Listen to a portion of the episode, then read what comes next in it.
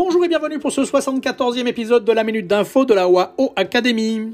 Metaverse est devenu un concept très à la mode, notamment depuis que Facebook a changé son nom en Meta.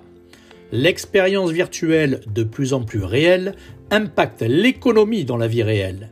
C'est pourquoi le président de Ctrip, le leader chinois du voyage, James Liang, a indiqué pendant un discours ce 9 décembre que son entreprise va également investir dans cette technologie.